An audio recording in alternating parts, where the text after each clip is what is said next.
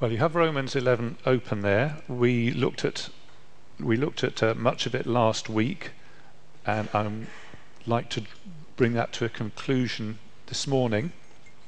I'll tell you where I'm going. I'm going to verses 33, 34, 35, 36, in which Paul says, Isn't God amazing? Oh, the depth of the riches of the wisdom and knowledge of God. That's where I'm heading to and I hope we can all arrive there in uh, in reasonable shape.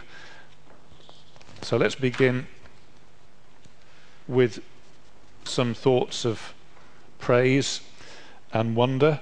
I don't know whether you ever see something on the telly or read a good book or uh, see a movie in which you say, Wow, that was a great movie. That was a brilliant story and you praise the writer or the producer and um, give them five stars out of five. So I don't know what your tastes are. I don't know whether you watch Poirot or Columbo. I don't know whether you spell Columbo like that or with an O, but um, the detective Columbo, the one that goes, My wife, by the way, that one. Uh, and you think, you go all the way through and you think, he's so clever. He noticed that the cigarette was put left to right instead of right to left. Things like that. Uh, Poirot and his little grey cells. Uh, yeah. Or I don't know if you've watched Ocean's 11 or Ocean's 12 or Ocean's 13 and those those sorts of uh, thriller and there's a twist at the end and you think how are they going to get out of that and then wow so clever. Never thought of that. Didn't see that coming. Or maybe you watch uh, things like CSI or NCIS or things with various initials like that, or Silent Witness or Scott and Bailey, although that's a bit racy, Scott and Bailey. But you think, how are they going to catch that thief, that murderer, that nasty person? It was, um, can't remember her name now, who wrote, uh, who wrote Peter Wimsey her name? Dorothy L. Sayers, who said that detective fiction is the most moral fiction of all because the whole point of it is that justice gets done. And I don't know whether you've ever read and watched detective things and you feel, get him, you know, he needs to be caught. And at the end, there's always that resolution that the person is, is caught. That's the way justice works. And you think, wow, that was good. Or maybe you watch Sherlock Holmes or read Sherlock Holmes.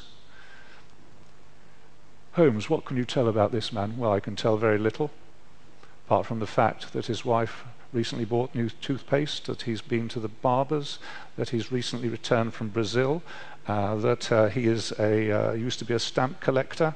Apart from that, I can tell very little. I don't know whether you've ever uh, read Sherlock Holmes. That's the way it is, or seen it on the telly, and you think he's so clever. How does he manage to spot all that? Or uh, I don't know whether you've watched things like Secret Millionaire, uh, where somebody has a plan to do good to some people. They don't realize it, and it ends up that these people get given some amazing gift or something that they'd hoped for, but they couldn't possibly have afforded or managed, and they get it, and it brings tears to your eyes. You think, oh, so nice or Mr. Darcy, do you remember arranging? No, you probably don't. Arranging for the marriage of Mr. Wickham, and uh, he did it all in secret. And the father says, as he reads the letter, Somebody has arranged something behind the scenes. It must have cost a lot of money. How will I ever pay them back? Because some act of generosity has been done. Do you remember the railway children? You see, I'm just drawing on things that I've read and seen, and you may not know them at all. There's an old gentleman in the railway children who sorts out the plight of the children's father who's been wrongly accused of something, and he sorts it out, and uh, and it's all all all right in the end. All of those things, you think, wow, oh that's good, or wow, how clever, or wow, amazing. And God is all of those things and more. And Paul says in Romans 11, wow, the depth of the riches of the wisdom and knowledge of God. How unsearchable his judgments, his paths beyond tracing out. Who has known the mind of the Lord? Who has ever been his counselor? Who has ever given to God that God should repay him? Things like that. That's what we're looking at. Let's recap the story so far in Romans 9, 10, and 11. Paul has a number of purposes in writing these chapters, but the thing that is the most obvious feature is he's looking at this whole question of why and how it can be that Israel does not believe. How can that be? I mean, it, you could uh, enlarge on that question and say, how is it anybody doesn't believe? What's going on? But the, the particular issue is how is it that Israel doesn't believe? And you may, may remember we were looked at things like this. She was given real, distinct privileges that no other nation or ethnic group has been given. Um, they have the Hebrew scriptures, they have all sorts of background understanding of God that other people don't have. Israel has had the genuine free offer of the gospel. And Paul was saying in Romans chapter 10, it's like the sunshine that shines on all people. Their voice has gone out into all the world, their words to the ends of the earth. Didn't they hear? Of course they did. The free offer of the gospel. But Israel, like all people, must take personal responsibility for their unbelief, for their pride. They can't turn around to God and say, Why have you made me like this? Uh, they are responsible for their pride. They're responsible for their unbelief, uh, as everyone else is. And we add into that mix, as Paul does, there is the factor of God's way of working. He, he isn't running a competition to see who can achieve the highest grade. That would be a completely different way of doing it. He's saving people who don't deserve it as they put their trust in Him. And how does that all work? Well, it works by God's call and by His choice. And you might, might remember he, he said this in Romans chapter 9 in order that God's purpose by election might stand, not by works, but by Him who calls. He says that's the way God works.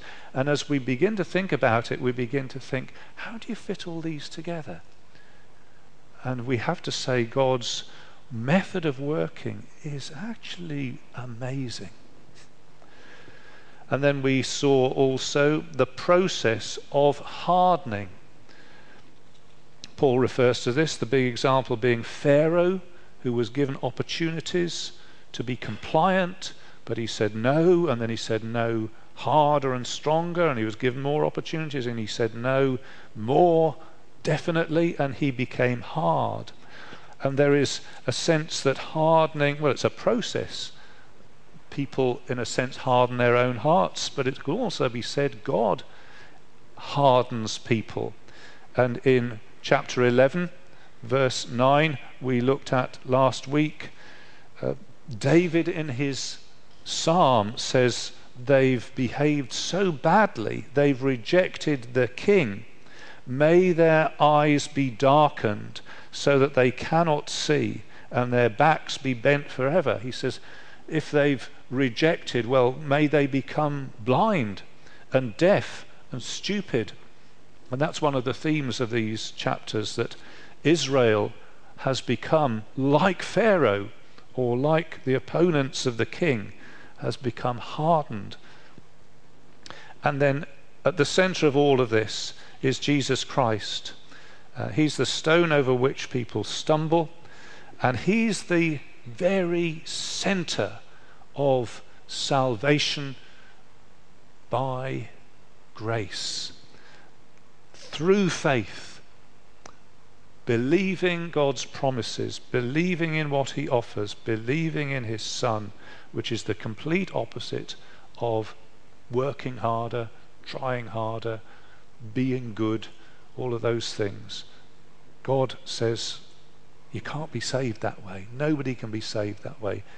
If anybody's going to be saved, it's by putting their trust entirely in what I've done for them. So that was part of the mix that we were looking at.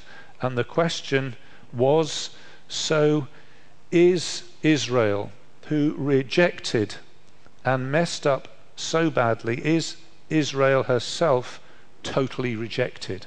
We're having a little conversation after the service yesterday, uh, last week and saying, you know, what a terrible failure it was uh, on Israel's part to have their own Messiah, whom they should have recognized, and to be in, con- in conjunction with the Gentiles, but to be the, the people who said, Crucify him, crucify him. It's a pretty bad rejection.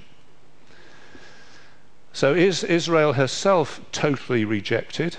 That's what Paul says at chapter 11, verse 1. Did God reject his people? And then he says in verse 11, Did they stumble so as to fall beyond recovery? And he says, No. Here's an amazing thing after having made such a mess of it, God still hasn't written these people off. Encouragement for us, because if people who did that are not written off, then those of us who say, "Well, I've stumbled and I've fallen and I've I should have known so much better," but God offers hope. Well, if He offers hope to them, He offers hope to us. And what this is saying is about salvation. It's not talking about military power, it's not talking about politics, it's not talking about geography. It's saying Jews also can be saved by faith in Jesus Christ. The door is not shut on them. And you remember that we looked at this last time, I'm still recapping. Paul said, um, Is this true? Can Jews be saved? Well, Paul says, Yes, well, I'm a Jew. The Lord saved me. And then he, he looked back at what happened in the Old Testament uh, when Elijah said, Elijah appealed to God against Israel, 11 verse 2. And, Paul, and God had said in verse 4, I've reserved 7,000 who have not bowed the knee to Baal. And he says, uh, God kept a minority, a remnant of people, just because he wanted to do that by grace. And Paul says that's true now. Verse 5 So there is, at the present time, at the time of writing, there were Jews being saved, a remnant chosen by grace. And then, still recapping,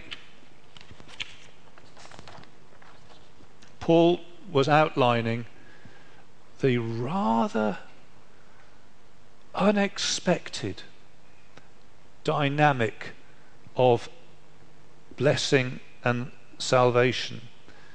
And the first thing he says is, if I try and break it down for simplicity's sake, the hardening of the Jews led to blessing for the Gentiles. So when Israel rejected the gospel went ballistic and went off in all directions to all the nations. When Israel rejected, the gospel went off to the Gentiles. Paul himself says things like this, doesn't he? He went to the synagogue, they kicked him out, and he said, Well, in that case, I'm going to go to the Gentiles. First, we come to you, but you've rejected, we're going to go to the Gentiles. So, hardening in one place led to blessings somewhere else. And Paul had referred to this in verse 11 when he said, Because of their transgression, salvation has come to the Gentiles. And he says in verse 12, Their transgression means riches for the world. And then he says, Their loss means riches for the Gentiles. So there's an unexpected thing. It is an unexpected thing. God's purposes going down through history suddenly, pow, go ballistic into the whole world and it's the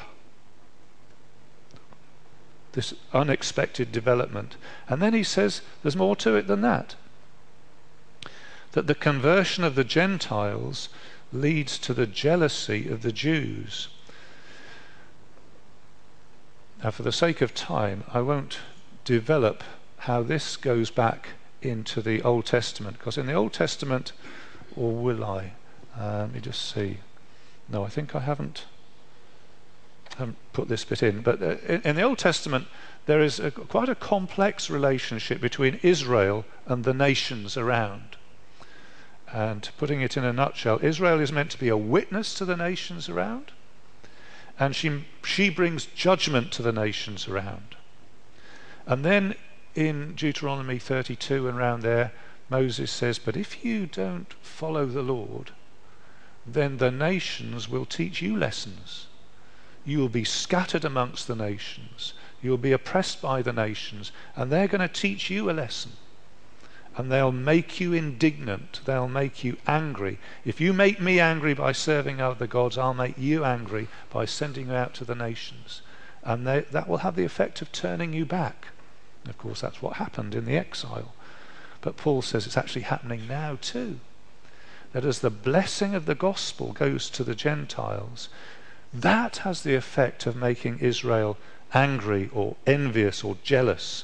And that's what he says in verse 13. I'm talking to you Gentiles, inasmuch as I am the apostle to the Gentiles. I make much of my ministry in the hope that I may somehow arouse my own people to envy. That's that word, envy, jealousy, um, sort of in the, in the same area as anger, actually. So they might say, We want that. We need to. Why aren't we being blessed?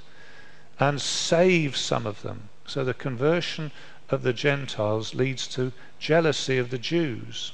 And then Paul says there's actually even another step that is rather amazing that the conversion of the Jews is enrichment for the church. And Paul says, you know, you Gentiles, you've been blessed, but please don't think that uh, you uh, can somehow take credit for this because you've been built on the foundation of another people's experience and you don't deserve this.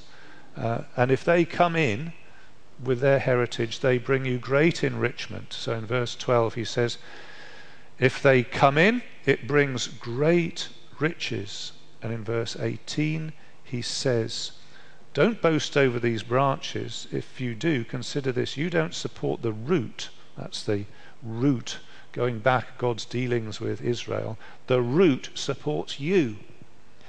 So just think on that. He says, if you need comfort, and if you want somebody to say, The Lord is my shepherd, I shall not be in want, where do you have to go?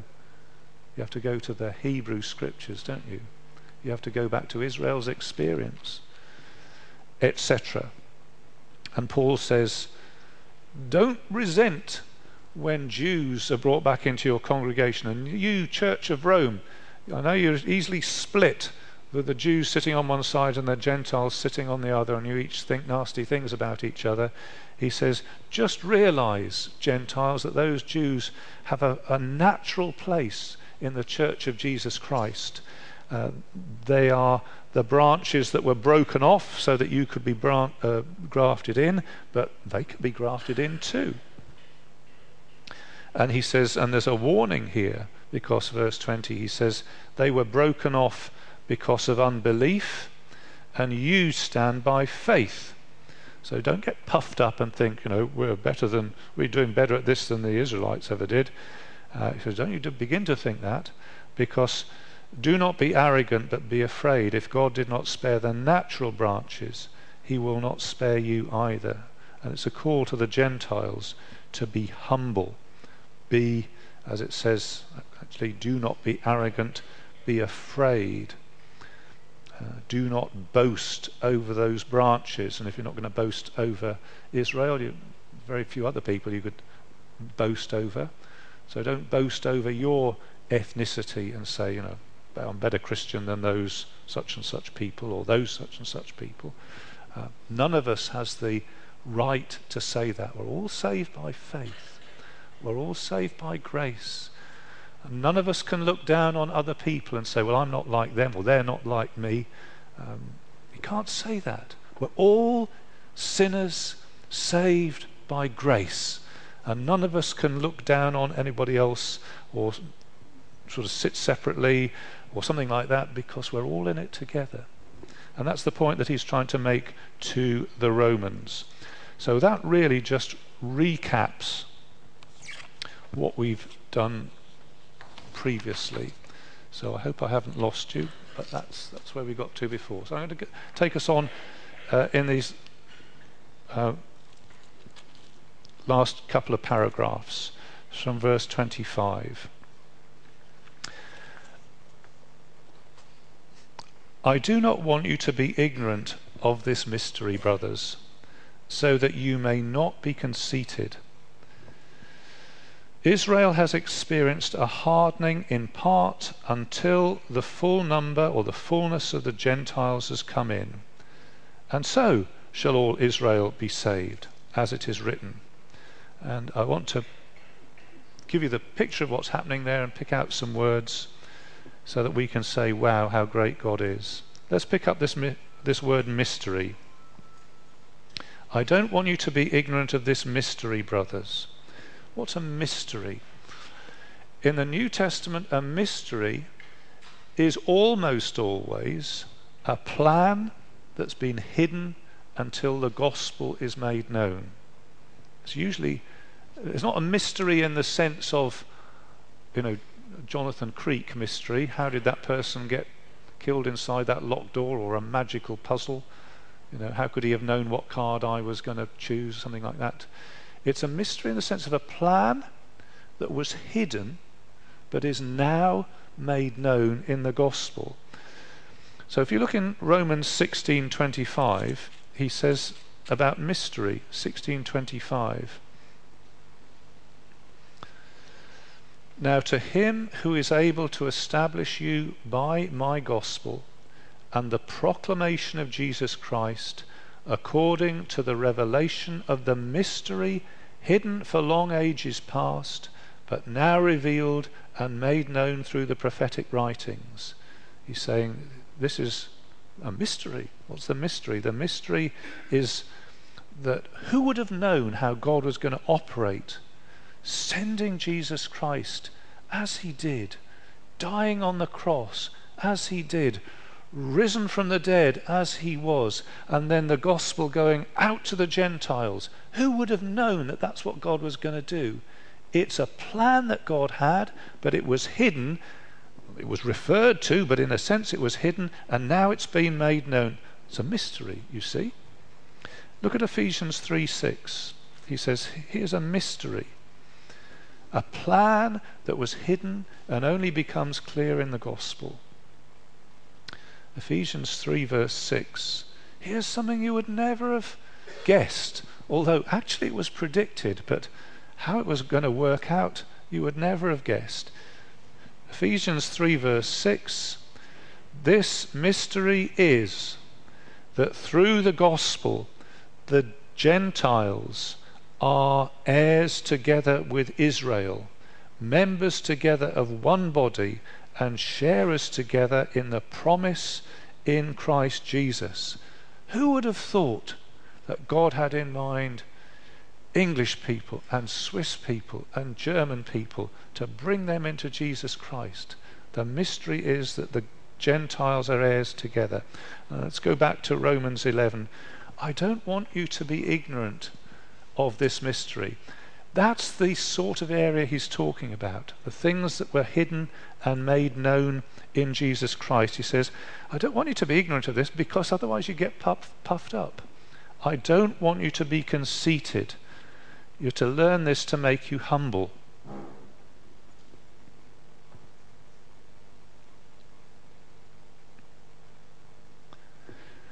Now, I'm conscious that the, the interpretation that I'm proceeding with is a bit controversial. Look in some books, they'll take it a different way. And let me say that sometimes some Christians take a, a different interpretation and they're very proud about it because they think that they've got it right. I don't want to be proud about me thinking I've got it right, but what we're supposed to learn is humility. What we're supposed to learn is humility. So, what does Paul say here about this mystery? Well, I've got a little complicated diagram here. Uh, I put all the words on at one go, which probably wasn't a good idea. So, here's the cross at the beginning, and here's the end of time when God has finished the work of salvation. And at the top of the diagram is the place of blessing and salvation, and at the bottom of the diagram is the place of hardening and rejection. And as we enter the period before the cross, it's the Jews who are in the place of blessing and salvation. They're the people that God is focusing on uh, to bless. And the Gentiles are completely out of it because God has overlooked them. He says, I'm not obliged to them. They carry on their own sweet way. They're very happy doing that, and I'm going to let them do it. But when the cross comes, a strange and remarkable turn of events happens. That the Jews who reject Jesus Christ suddenly are catapulted into the place of hardening and rejection. They stumble very badly. So I put a, a line, uh, a red line, saying the Jews have descended and fallen into the place of hardening and rejection. And the Gentiles, who haven't done a single thing to deserve this, suddenly find themselves the focus of God's blessing and attention. And they're catapulted upwards into the place of blessing and salvation. And that's what Paul says. Israel has experienced a hardening until the full number of the Gentiles has come in. So during this period, till the full number of the Gentiles has come in, during this, Israel is hardened. But he does say in part, and that's his point. She's hardened in part. There are some who, by God's grace, move from this place of rejection up to the place of blessing. And I put some little dotted lines to show that. And he says, that's the, that's the mystery of it. You would never have guessed that, would you? That's how God is doing things in this day and age. This is the mystery. She's a, uh, Israel is hardened in part. And, what, and because of that and during it, the Gentiles come in. And he says, and that's the whole thing. In this way, all Israel will be saved. Let's come to that in a moment. Let's look at this, this uh, word fullness, which crops up in a couple of places. It crops up in verse 12, uh, the fullness of Israel, and it crops up in verse 25, the fullness of the Gentiles. And I want to say this this word fullness means the full number. The full number. It could be a big number, it could be a small number, it's just that it's the full number. So, as a big fullness, I'm quoting John 1:16 which says, From the fullness of his grace we have received blessing after another. That's the fullness of Jesus Christ. That's a huge fullness. In Mark 8:20, after the 5,000 have been fed, they go round with uh, the baskets to pick up the scraps that are left over. And the word is used, it's translated here, basketfuls. Chapter uh, Mark 8, verse 20. How many basketfuls, how many fullnesses did you pick up? And they said, Well, seven. So in that case, the full number was actually quite small, but they were full.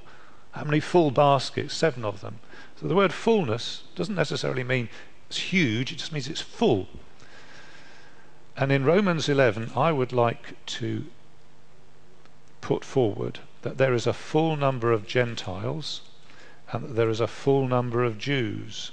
Doesn't necessarily be, mean they're um, they're just the full number. And I also want to look at the word until. Verse 25 Israel has experienced a hardening in part until the full number of the Gentiles has come in.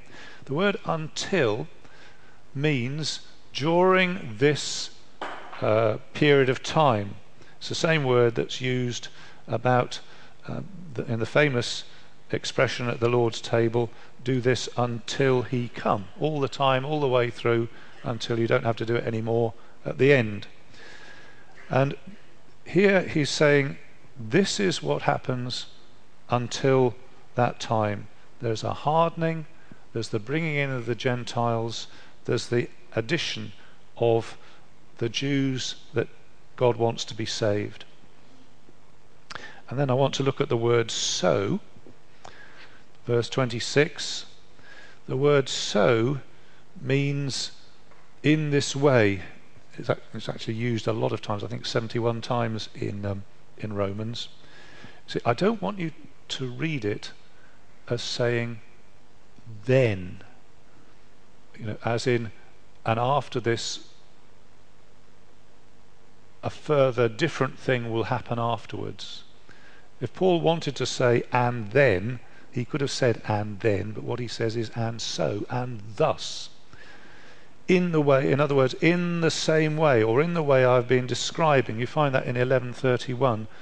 Do we, um, do we find it in 11? So too, verse 31, they too have become disobedient. So they too have become disobedient. The so too is thus. Utos is the word in Greek in this way. And I want to say that he's describing this process in the way I have described. All Israel will be saved. In other words, the, the process I've described will bring in the full number of the Gentiles. And the process I have described will bring in the full number of Jewish people that God wants to be saved. And in this way, which nobody would have predicted, with such dynamics within it in this way, all the elect people will be saved. He'll, he'll bring in everybody through this process of hardening and reaction and uh, rejection and grace and one lot of people working off another lot of people and all of that in this way. God will save Gentiles who've never deserved it and he'll save his own people who he promised he would save. So let's move to the next section. In verse 22, he says, Have you thought about God's goodness and his sternness? Have you thought about that? God is good and generous, but he's also not a pushover. He's not soft. He says, and think about how, how this places the Jews, because uh, their, their situation is a particular one. Verse 28, he says, as far as the gospel is concerned, they're enemies on your account. They are. They oppose the gospel and they persecute Christians. But don't hate them for it. Don't become anti Semitic. Think back. Think of the age old promises. As far as election is concerned, they are loved on account of the patriarchs. God had his eye on them, knew how what rubbish they would be in the same way he knew what rubbish we would be. And he had his eye on them and he hasn't changed his mind in that sense. He hasn't said, Well, I'm not interested in you anymore. No, he still has his eye uh, on Jewish people to save them by Jesus Christ by grace. On account of their history, they are loved. And that history is not something that God regrets. That's rather what that word irrevocable means. His gifts and his call are not something God regrets. He doesn't say, Oh, I wish I never had no, he still has grace towards those people. And Paul says, well, where does this end up? Well, it ends up this way. And it's rather a, a wonderful thing. Think about the Gentiles. That's you lot. The Gentiles have always been rubbish, Gentiles have. They've got no idea about spiritual things. They've been worshipping idols and they are non compliant and disobedient and unbelieving. That's Gentiles for you, says Paul, which is most of us. And he says, What do you do with Gentiles if you want to save them? You show them mercy. It's the only way to do it. You've got to show them mercy. Have you ever been shown mercy? Mercy is when you're speeding the uh, policeman pulls you over and you, you know you're doing 40 miles an hour and a 30 mile an hour limit, and you say to the police officer, Please, can you show me mercy? Can you let me off? And the police officer says, Give me a good reason. And you say, I haven't got a good reason, because if I had a good reason, I wouldn't be asking for mercy. And what does God do to the Gentiles? He shows them mercy. And then think of the Jews. Think of the Jews. Think of all their privileges, all their heritage, and yet they rejected Christ. And they've become as non compliant and disobedient as unbelieving as the Gentiles were. That's where they are at. And what do you do with Jews then? You show them mercy.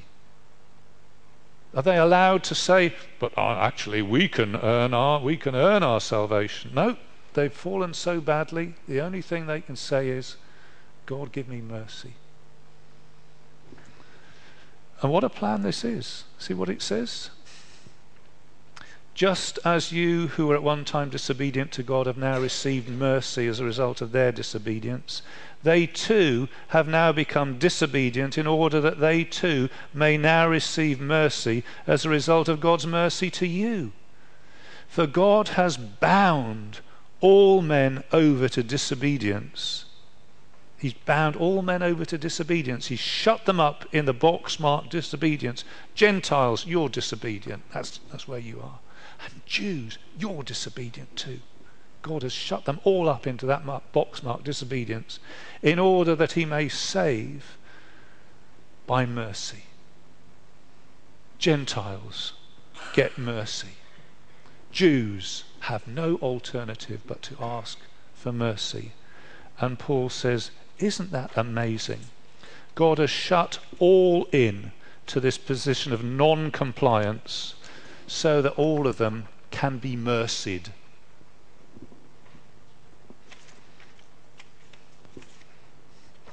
Now, I don't know whether I explained that very well, and I don't know whether I got the hang of all of it as well as I could do, but I would like to say that the correct response, if we've understood any of it at all, is to say, wow. And Paul says, Oh, you know, I would never in a million years have, have, have realized that God's promises would work out that way. And even now, when I think of people being hard and people being called and people coming in and one nation doing this and another nation doing that, I never realized that God was at work in all of that.